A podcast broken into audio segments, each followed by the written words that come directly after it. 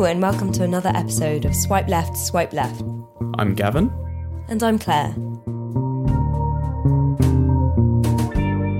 And this week we bring you another true story.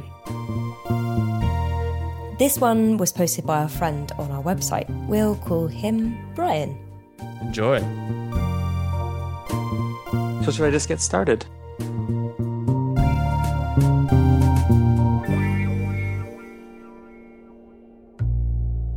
So, I had just moved to a new city and a new country.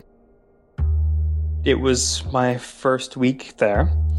I had started a new job, and the first day for the job was on a Friday, and there were actually quite a few people starting there on the same day. It was a research position in a science lab, and there was a welcome reception for a bunch of the new colleagues like myself. And it was really boring and had a bunch of these typical team building exercises uh, that I really didn't want to have anything to do with. I uh, sort of built a couple connections with some new colleagues who equally didn't like the way things were going, and we would complain about the other people a bit. Because there's nothing that brings people together better than common dislike for others.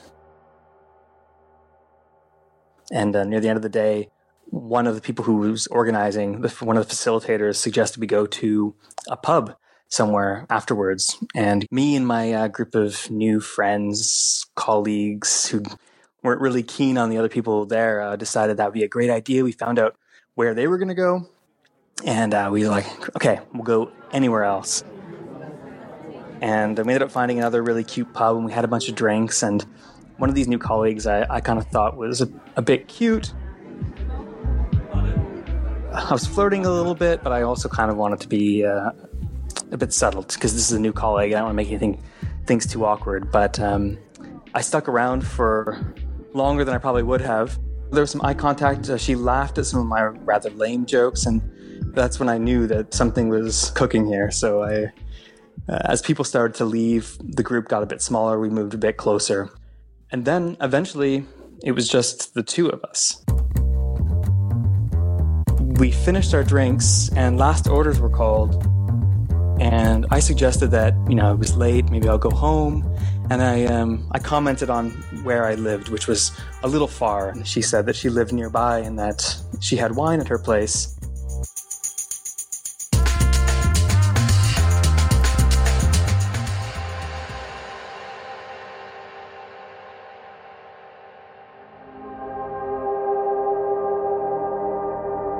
The next thing I, I can really remember is waking up in the morning, looking around trying to figure out where I was, and clearly I hadn't made it back to my house. And I looked on the floor, and there were my clothes from the day before. I looked over, and there was my new colleague naked in the bed next to me. And so I have an idea of what probably happened a couple hours earlier, but my head was, it was just excruciating. I felt like there was a bunch of carpenters just banging away in my, in my skull. I saw this picture next to the bed of her and what looked like a, a boyfriend, which I found a bit alarming at first, but I didn't really think too much of it because, um, well, my, my head was just throbbing. So I woke her up and I asked her if she had any ibuprofen or paracetamol. And uh, she told me to go into the washroom and I'd find some. And I asked if I could take a shower. And she said yes. And I asked kind of coyly whether she would be interested in um, taking a shower with me. She said no and she went back to sleep, which is just as well.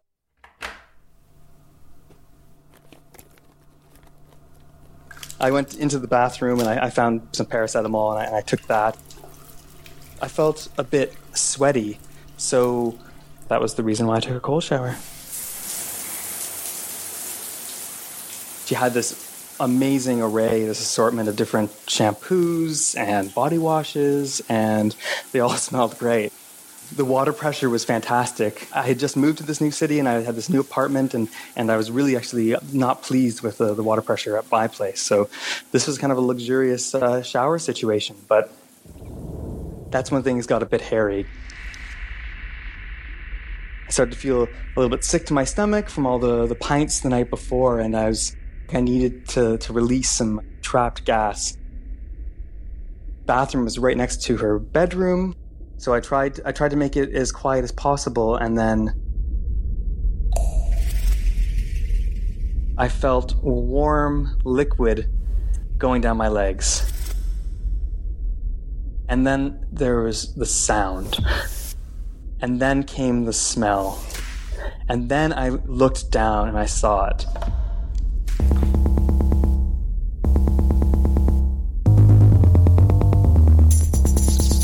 So all of my senses experienced this this moment in tandem, just one after the other. I don't know at what point did I really piece it together.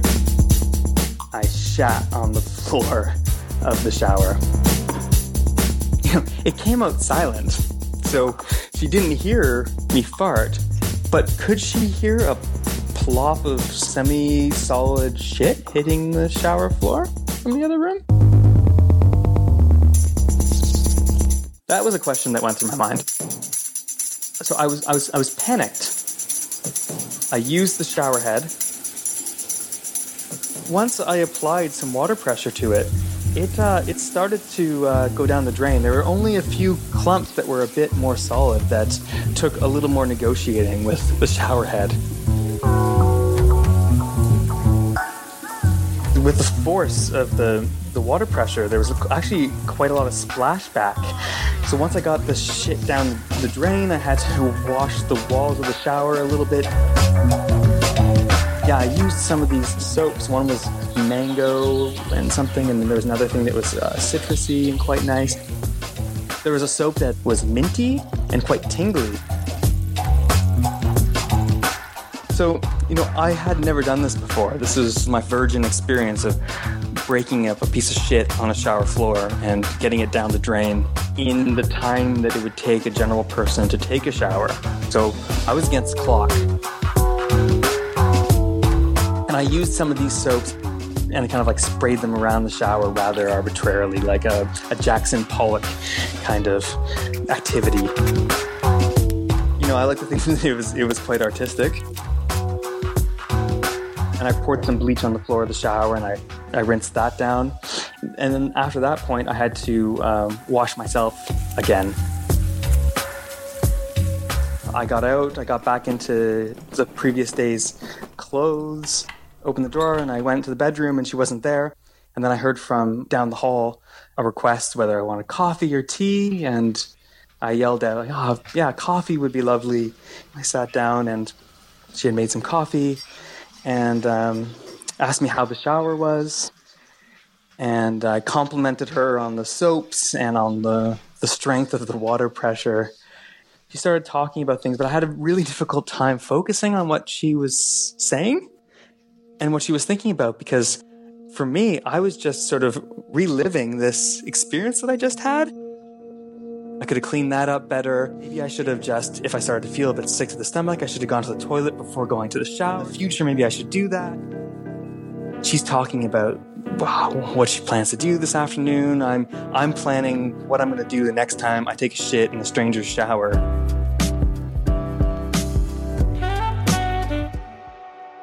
I left there and I went to work the next Monday, and we kind of pretended like nothing had happened around our new colleagues. Um, I had to pretend that even fewer things happened. I was terribly embarrassed and shocked and ashamed of myself. And I could have just gone the rest of my life and taken this story to the grave and this experience. But then there's something that's even more embarrassing and pathetic that I couldn't live with myself hiding this experience of this story from other people.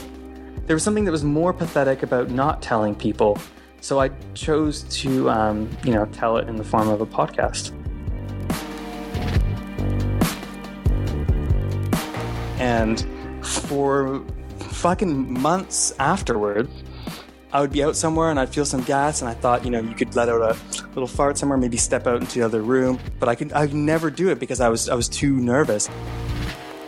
It took a long time. I was quite traumatized that I might just shit myself on, on a bus or at work or really anywhere.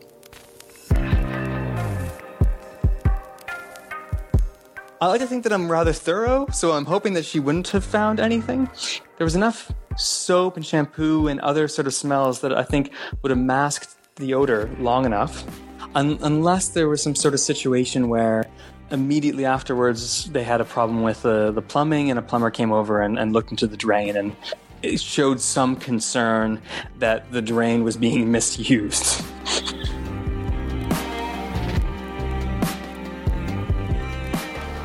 We ended up seeing each other a couple times, and then I ended up finding out that she had a boyfriend uh, out of town. I had completely forgotten about that because I was too hungover when I had sort of surveyed her room.